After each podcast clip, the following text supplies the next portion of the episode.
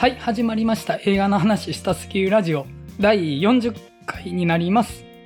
この番組は大阪の南森町にある日帰り店長によるイベント型カフェバー週刊曲がりにて映画トークバーイベント映画の話したすぎるバーを月1ペースで開催している店長メンバーによる映画トーク番組です。私、映画の話したすぎるバー店長の山口です。はい、関西の映画シーンを伝えるサイト、キネボーズを運営しています。代表の原口です。前田です。マリオンです。よろしくお願いします。よろしくお願いします。すいません。前回に続きちょっとまだ喉が全開しきってないです。はい。で、今回はですね、久々に4人揃ってですかね、ピアイバン・ハンセンの話をしたいと思ってます。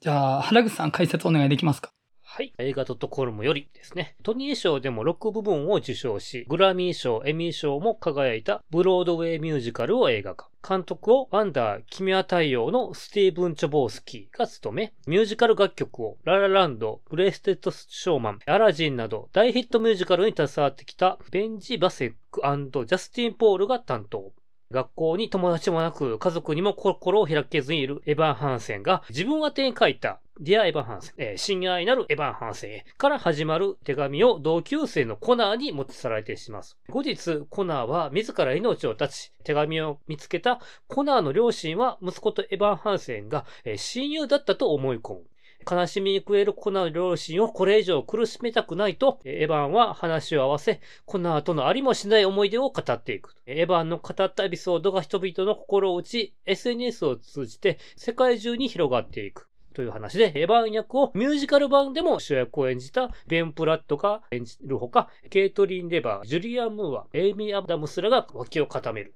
といった作品となっております。はい、ありがとうございます。じゃあ、サーリの感想入っていこうと思うんですが、原口さんいかがでした？これ試写でと見て、もう一回作品でも見たんですけど、えー、どうしようかな。だから結構賛否分かれるとこではあると思うんですけど、なんかね、うん。個人的に言うと、まあ僕もなんかこう、いじめられてた経験があるので、割とこう正直主人公に共感してグッとくる作品ではありましたと。まだただちょっとこうね、一時いい感じになって、ちょっとなりすぎてないかっていうのはあるんですけど、基本的にはなんかこう、楽曲も多いので、いい作品だとは思っております。はい。まずはサーリー。はい。前田さん、いかがですか？はい。私、こういう、この手の映画がすごく苦手で、あの、まあ、あんまり見たくなかったんですけど、はい、はい。最初から言っちゃう？実際見てみて、いいなって思う部分もあったんですけど、まあ、全体的に、うーんってなんか、いい話かこれみたいな、なんかちょっと、なんだこれっていう感じでしたね。はい。マリオンさんいかがですか？えー、っと、そうですね。この映画で描かれてるテーマとかはすごく僕はいいなと思っているというか、SNN 時代に生きるティーンたちのメンタルヘルスっていうのがまあすごくテーマだと思うんですけど、その辺のテーマ性はすごく彼らが感じる孤独とか葛藤っていうのはすごく共感するとこがあるんですけど、ただいかんせんこの嘘から始まる物語自体がすごく飲み込みにくいっていうのが正直な感想で、やっぱりこれちょっと最後はなあなあなまま終わってしまってないかなという気がどうしてもしてしまうのと、あとこの映画で描かれてる善意っていうのにもちょっと僕は違和感とかを感じたりしてしまいますね。うん、ちょっと煮え切らない映画だったなって感じが僕はしました。はい。はい。僕はですね、結構良かったと思いました。はい。はい。ねこれは自分でも意外で、で僕なんやったら嫌いな映画なんじゃないかなぐらいに思って見に行ったんですよ。そうしたら、事前の期待値結構下げてたっていうのもあったかもしれないですけど、良かったかなと思って、で、正直僕、エマン・ハンセンのことはそこまで他人とは思えなかったですね。まあ、あの、彼そのものみたいなことは言わないですけど、まあまあ、あの、あの立場になったら、ああなるなとは。で、優しい嘘の話では全くないですね。もう、エゴの話だとは思います。で、そのエゴにクソ僕は結構良さ、良さというか、思ってたほど悪くないなっていうふうには思ってたし、むしろちょっといいなぐらいには思いながら見てました。はい。いやー、いいですね。この対立軸、あんま見たことない対立軸やから、僕ちょっと 楽しみですよ。どう持っていこうかな、思てんけどな。はい。じゃあ、こっからネタバレ入っていきますので、ご覧になる方いらっしゃったら、見てから聞いていただけたらなと思います。はい。じゃあ、どっから行きますかね。前田さんとマリオンさんが引っかかってるとこって、具体的にどうとかっていうのはありますか？そうですね。まあ、これは嘘から始まる話ですよね。はい。まず、友達じゃないのに友達だっていう風なことに図らずもさせられてしまい、で、それにどんどんこう話を合わせないといけなくなっちゃったみたいな話だとも思うんですけど、はい。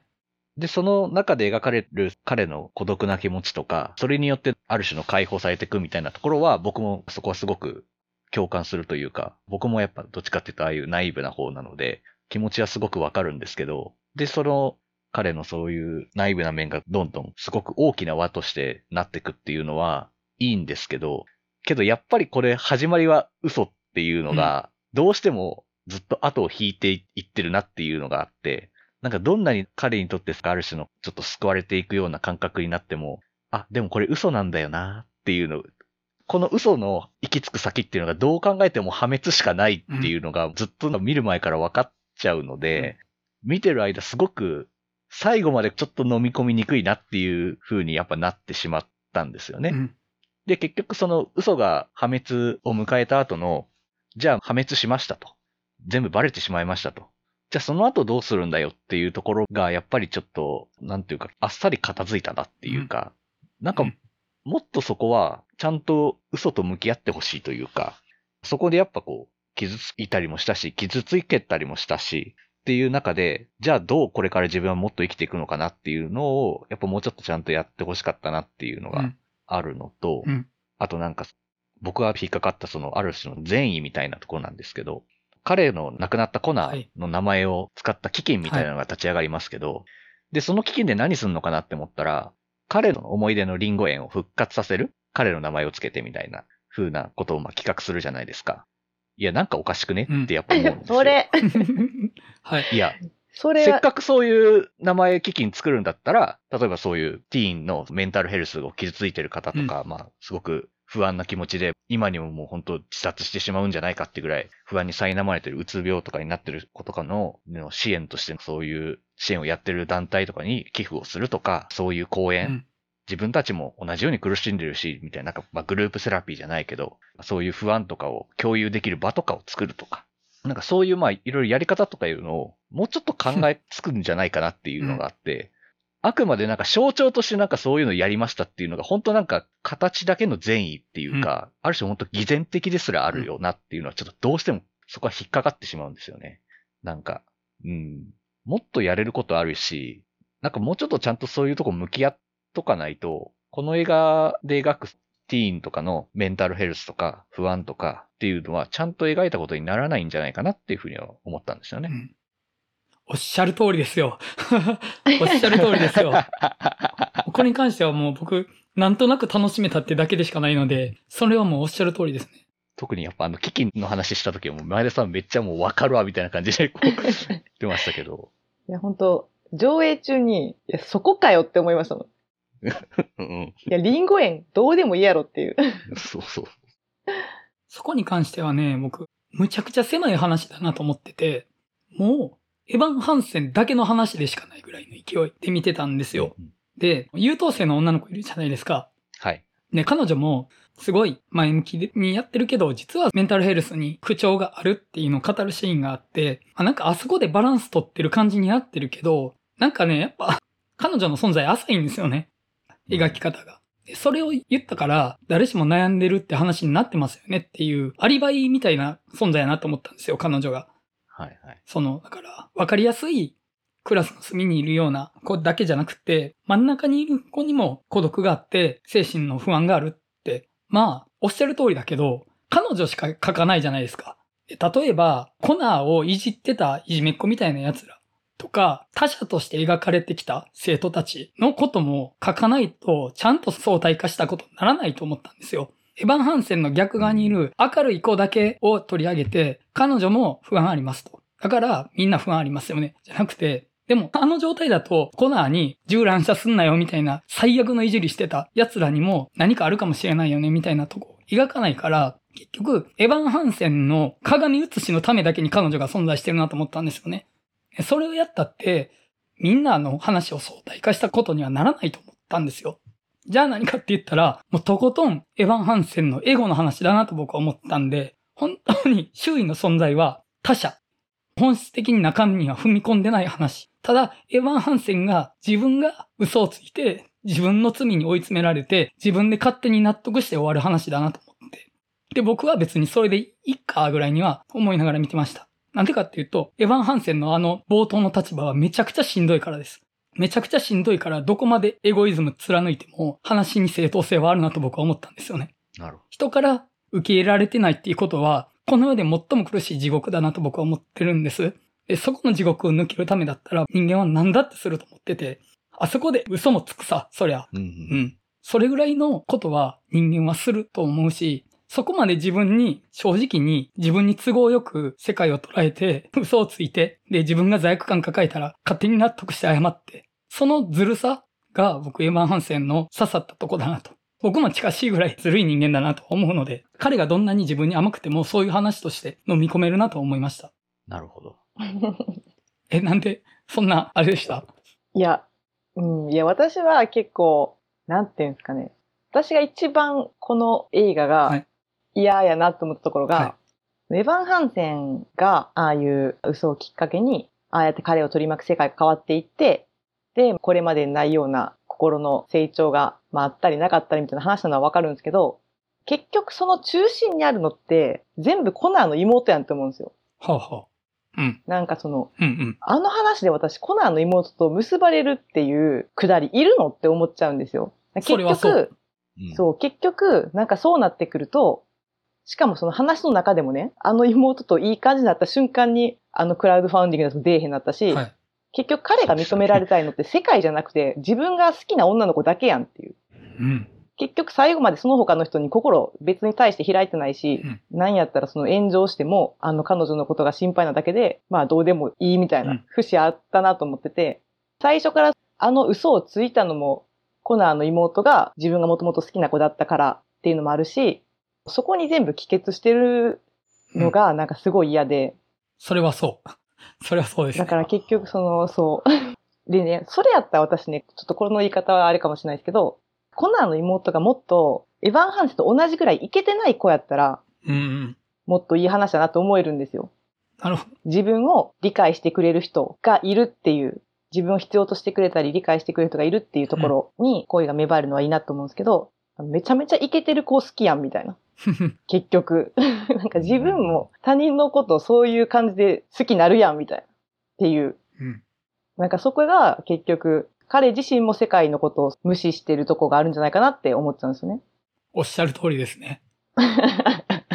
なんか、うん、確かになと思ってしまったというか、うん、結局そうやな彼女の目を引きたかっただけやったみたいなのな。こうなんかね、話できすぎやんって思ってんけど、ね、あの、大前提として僕、エヴァン・ハンセンのことをいいやつだなんてみじんも思ってないですからね。うん、そう、そうなんだよな。うん。うん。今日なんか、エヴァン・ハンセン4人揃ってるみたいになってますけど、いけてますか？でもまあまあ、その上であいつ嫌いってなるか、別れってなるか、まあそれぞれスタンスですね。そうですね。僕別に、どっちかっていうとこの映画あんまり良くなかった派ですけど、別にエヴァン・ハンセンのことは別に彼の悩みみたいな結構共感してる方なんですよね。うん、だから、さっきの結局お前、コナンの妹に付き合いたかっただけじゃねえかぐらいの感じの言った時にの、すげえ、うってなったんですけど、僕は。なんかその辺の気持ちなんか僕も一緒かとかちょっと思ってしまったので、あのというかなんかまあそういう気持ちは絶対あったと思うし、うん、そうそう。彼自身の孤独っていうのが単純にその好きな女の子から目を向けられたいとかっていうのだったかもしれないし、本当にそれ以外にもやっぱ家族との関係性とかもすごくありましたけど、まあいろいろそういった不安とかがあった上ですごくやっぱ彼自身が苦しんでるし、薬にも頼らなきゃいけないっていう状態になってるのでですね。うん。まあ私もあんな言いましたけど、泣きましたからね。おお？いや、なんかあの、エヴァン・ハンセンが最後いろいろバレた後かななんか彼の中で彼だけで振り返るところで、うん、木に登って落ちたっていうのは、実は飛び降りたっていうシーンあるじゃないですか。うん。はい。なんか私あそこですごいこ自分がいけてない人間というよりも、いけてるかいけてないかって社会的な評価じゃないですか、ある意味。はい。表面的な。でも、彼自身がそれよりももっと深い部分で自分が本当にどうしようもない人間だって分かってるからこそうんしんどいっていう、その気持ちはすごいうん共感して、うん。だから自分でも分かってる自分のしょうもなさというか、うん。それがもう嫌うんでしかないっていう、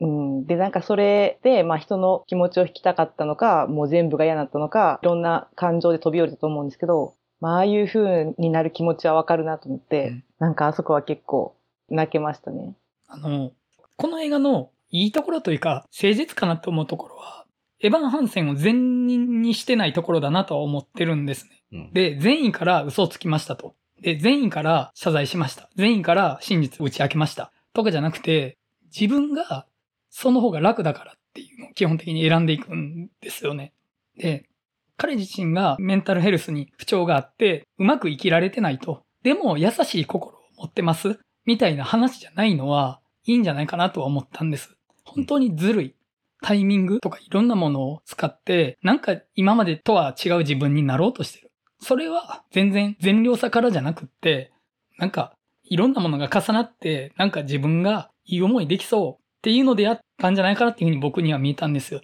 で、そこがいいなと思うし、わかるなと思って。で、この話ってやっぱり若者の、若者というかもう人類のって言っていいと思うんですけど、承認されたいっていう思いに紐づいてる話だと思うんですよね。で、バズるわけじゃないですか。でバズって世界に認められていって、好きな子と一緒にいられるようになるし、周りからも一目置かれるようになると。で、そのために嘘もつきますよねって。嘘ついても大丈夫なタイミングになったら嘘つきますよねって。で、SNS にアップして、動画アップして、ライブ配信して、承認されたいですって。正直みんな心当たりないですかって僕は思うんですよ。作中のエヴァン・ハンセンのやったことはめっちゃ悪いことですよ。でも大なり小なり、そういう嘘をつけるタイミングにその嘘を利用して、今いる場所とは違う場所に行きたいって、結構みんなしてないですか？したいと思わないです？僕はやれるんやったらすると思いますよ、僕は。そこがねう、ん。わかるなと思って。はい。うんうん。まあ、そこがやっぱり今の SNS 時代のリアルというか、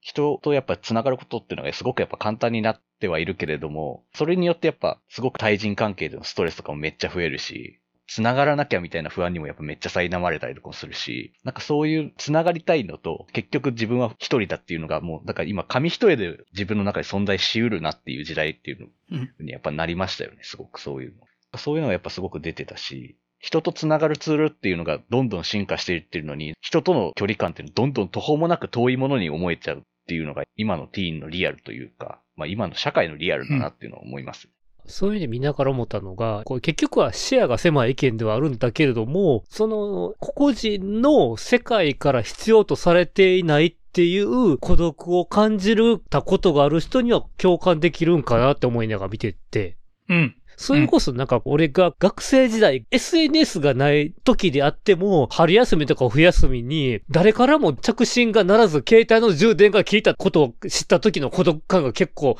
近いもんがあるなと思って。あ一切アラームが鳴らずに電話の電池が切れたアラーム音が流れた時の孤独っていうのをすんげえ思い出した。僕が大学時代に12月に半袖で大学行ったり、一人で公園で雪だるま作ってたのも、それなんですよね。ー どう？待って待って。な何すごいしてるんですかみんな。何の過去の暴露大会になってるんですか今っていう。いや、ごめんなさい。原口さんに釣られて変なこと言っちゃったんですけど、見ろと。いや、俺は別にアピールしてないけど、見ろっていうのが、かつての自分はもうこぼれを出してたなと思って、誰も見てないけど見てくれって言ってたわって。やっぱあるやんか、そういうかまってちゃんって。なんかちっいや今もそうですよ。そう今も超かまってちゃうんですよ。ごまかせるようになっただけで、超かまってちゃうんですよ、本当に。それとなくやりすぎないようにアピールするみたいな、術をこう身につけていってるだけであってってことですよね、要はその。でもやり方分かってないかったら、うん。そう、誰しもがインフルエンサーになれるわけでもないので、はい。確かにな。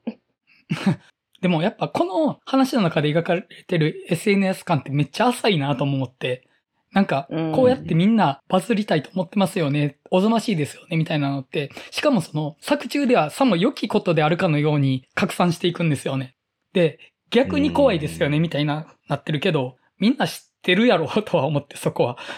そこの怖さって、もう、まあ知ってるよね、みんな、とは思って、まあ今更言われなくても、正直今の SNS って、そういう自意識ってグロテスクですよね、みたいな。承認欲求って危険ですよね、みたいな、もはや内包したまま突っ走ってると思うんですよね。言われなくても。自覚したまま突っ走っててですねうんで、俺分かってるけど、みたいなことを身にまといながら、承認欲求バシバシ出すみたいなのが、多分現代 SNS だと思うんですよね。で、その前段階で、いや、みんな孤独でみんな認められたいと思ってるんですとかって、もう前提条件かなと思うんですよ。その上で何をするかっていう感じになってるかなと思って。で、この元のミュージカルって確か2016年初演なんですよね。えちょっと古いんですよ。多分、2021年の今とは SNS 間ラグがあるとは思って。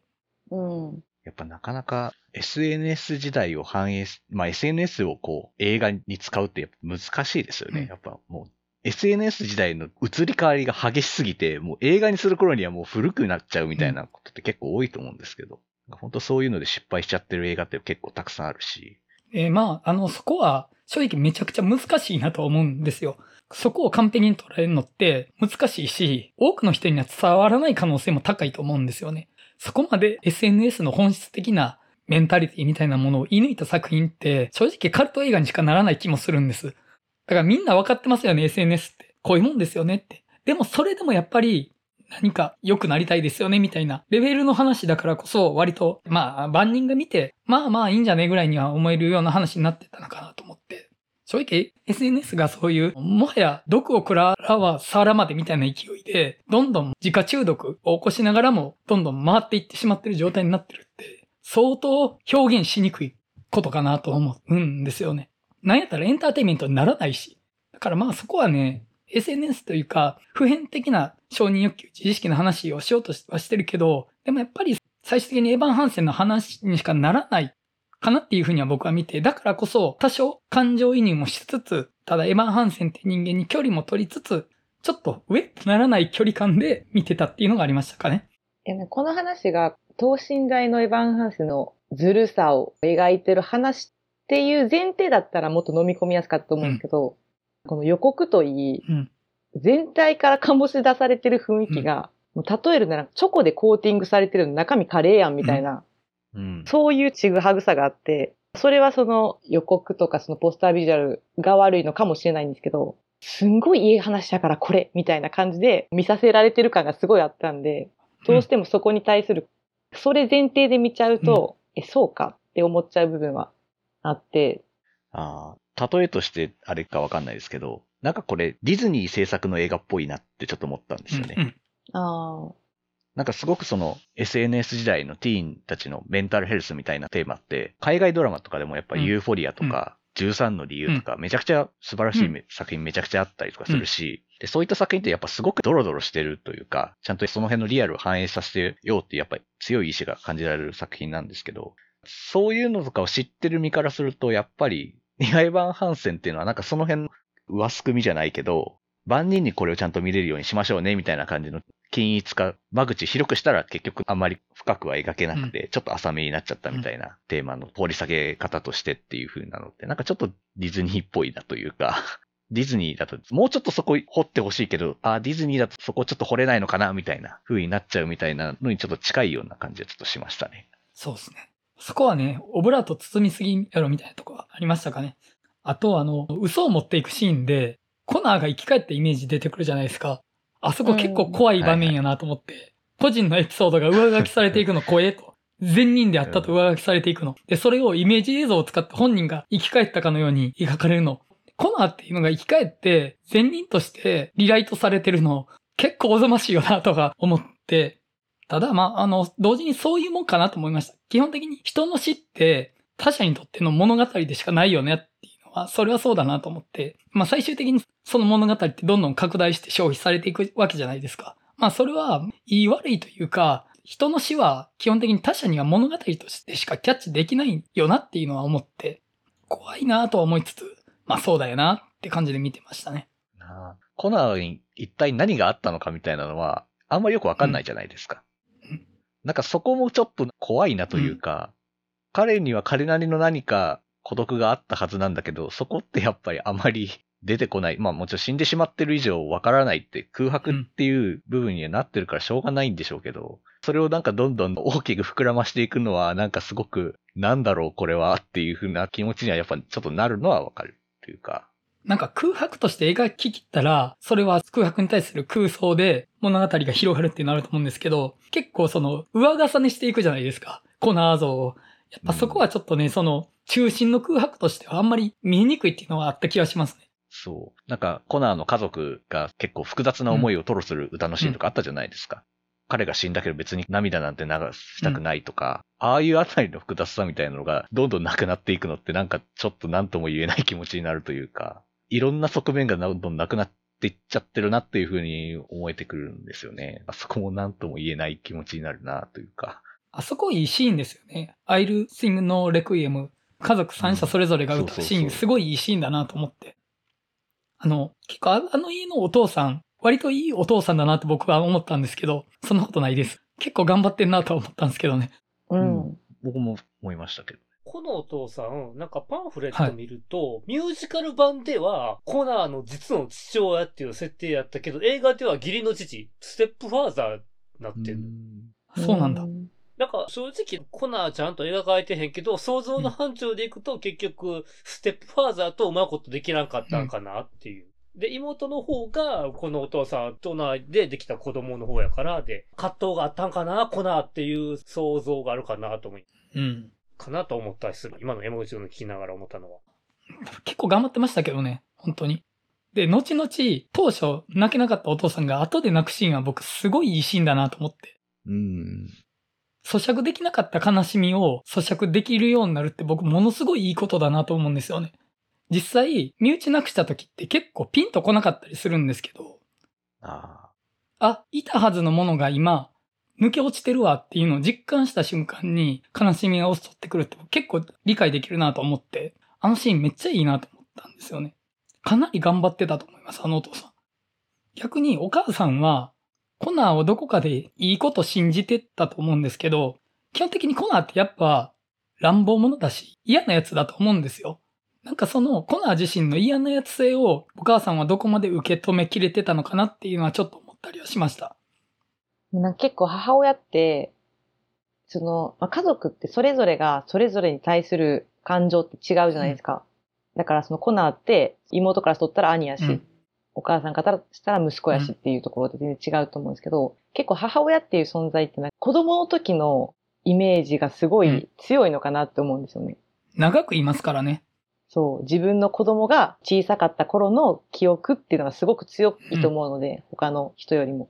だから、あの、果樹園にずっとこだわ、こだわってたというか、あの思い出のこともずっと思ったのお母さんやし、なんかそういう意味で、こう大きくなって荒れていったコナよりもというか、あんないい子だった時もあったっていうところが、うん、だから、根はそうなんだっていうのをずっと信じたいっていうのがあったんですよね。ぱゾーイと二人で写ってる幼い時の写真が飾ってあるのとかも、やっぱグッとくるんですよね。で、まあゾーイも兄の死を痛めるようになるわけじゃないですか。いろいろ経て。で、僕はあの、何かに被害に遭った時に、許さなくてもいい権利があると思うんですね。被害に遭った人は。でも、許さなくていいと同時に、その人を何か不幸があったりした時に、痛む権利もあると思うんですよ。両立していいなと思って。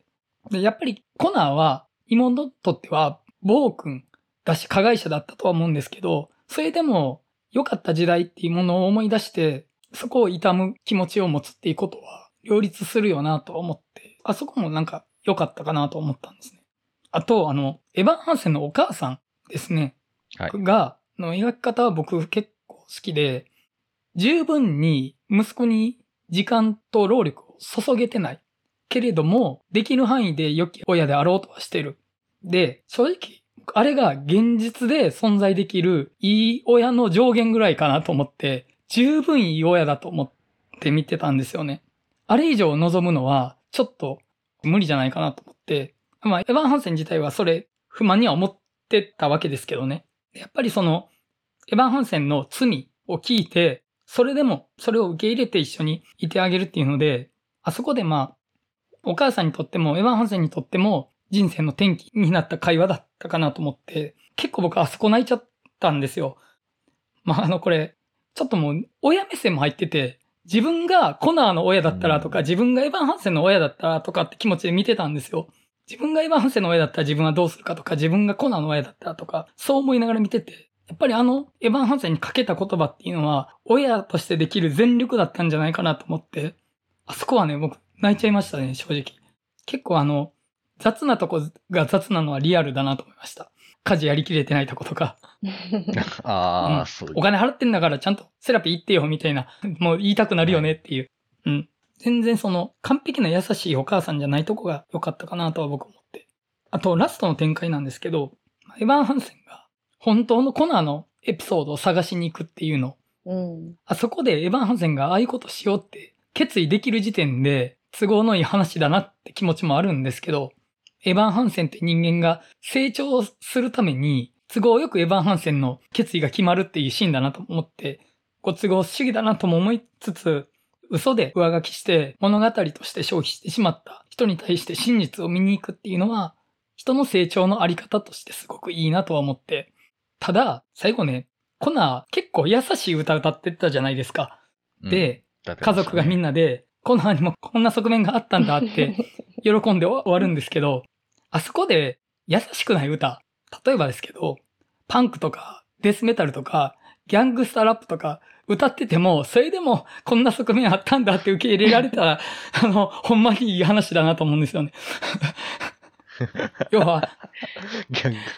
グ。もう、めっちゃ、お行儀の良くないことをやってても、でも、息子にもこういう側面あったって思えたら、ほんまにいい話だなと思うんですけど、やっぱあそこってやっぱりコナーって優しい側面あったんだって言って終わるじゃないですか。そういうことやと思うんですけど、やっぱコナーが優しくなくても生きていてくれた証を見てよかったって思えたら、すごくいいなと思うんですけど、あそこってやっぱその優しい歌に飲まれてなんかいい感じに終わっちゃうんですよね。うん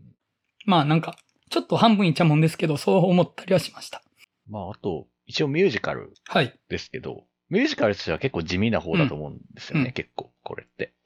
けど結構なんか、やっぱミュージカルというか歌の本質として言葉にならない思いが溢れてくるみたいな演出として、やっぱ今回のミュージカルの歌ってめちゃくちゃうん。すごく機能してたなって思って、うんやっぱ冒頭であのすごくエヴァン・ハンセンがうん。こう歌い上げるシーンとかって、誰もその声を聞いてないみたいなシーンとの対比とかもあって、すごく彼の叫びみたいなのがめちゃくちゃ出てたりもするし、うん。あと、コナーという存在を借りて自分のコナーの妹にぶつけるみたいなのも、なんかすごく良かったなっていうか、あ、エモーショナルなシーンだなって思ったりとかしたし、なんかそういう結構、いわゆる華やかなミュージカルじゃないけど、なんかすごく、歌本来のこう気持ちの発露としての歌っていうのがめちゃくちゃ印象的なミュージカルとしてはすごく良かったんじゃないかなとは思いましたね。冒頭本当良かったですね。ミュージカルなのに、エヴァン・ハンセンしか歌わないっていうのが、すごく良かったですね。ただ、あの、スピーチのところは、どっちが現実なのかよくわかんなくなっちゃいました、一瞬。あでもあれ、後々、録画されたものを見ると、単なるスピーチだったっぽいんですよね。ー、うん。結構全体的に歌良かったくないですか？歌いいなと思いました。なんか普通にサントラが欲しくなってんけどね。まああの、結構僕本当事前の期待値低かったのもあって、全然楽しめましたね。いい映画じゃねえぐらいには思いました。無理な人がいるのはもう全然わかります。まあ、そんな感じで丸く収めときますか。はい。ってな感じで、じゃあ、エヴァン・ハンセンの話は終わりたいかなと思います。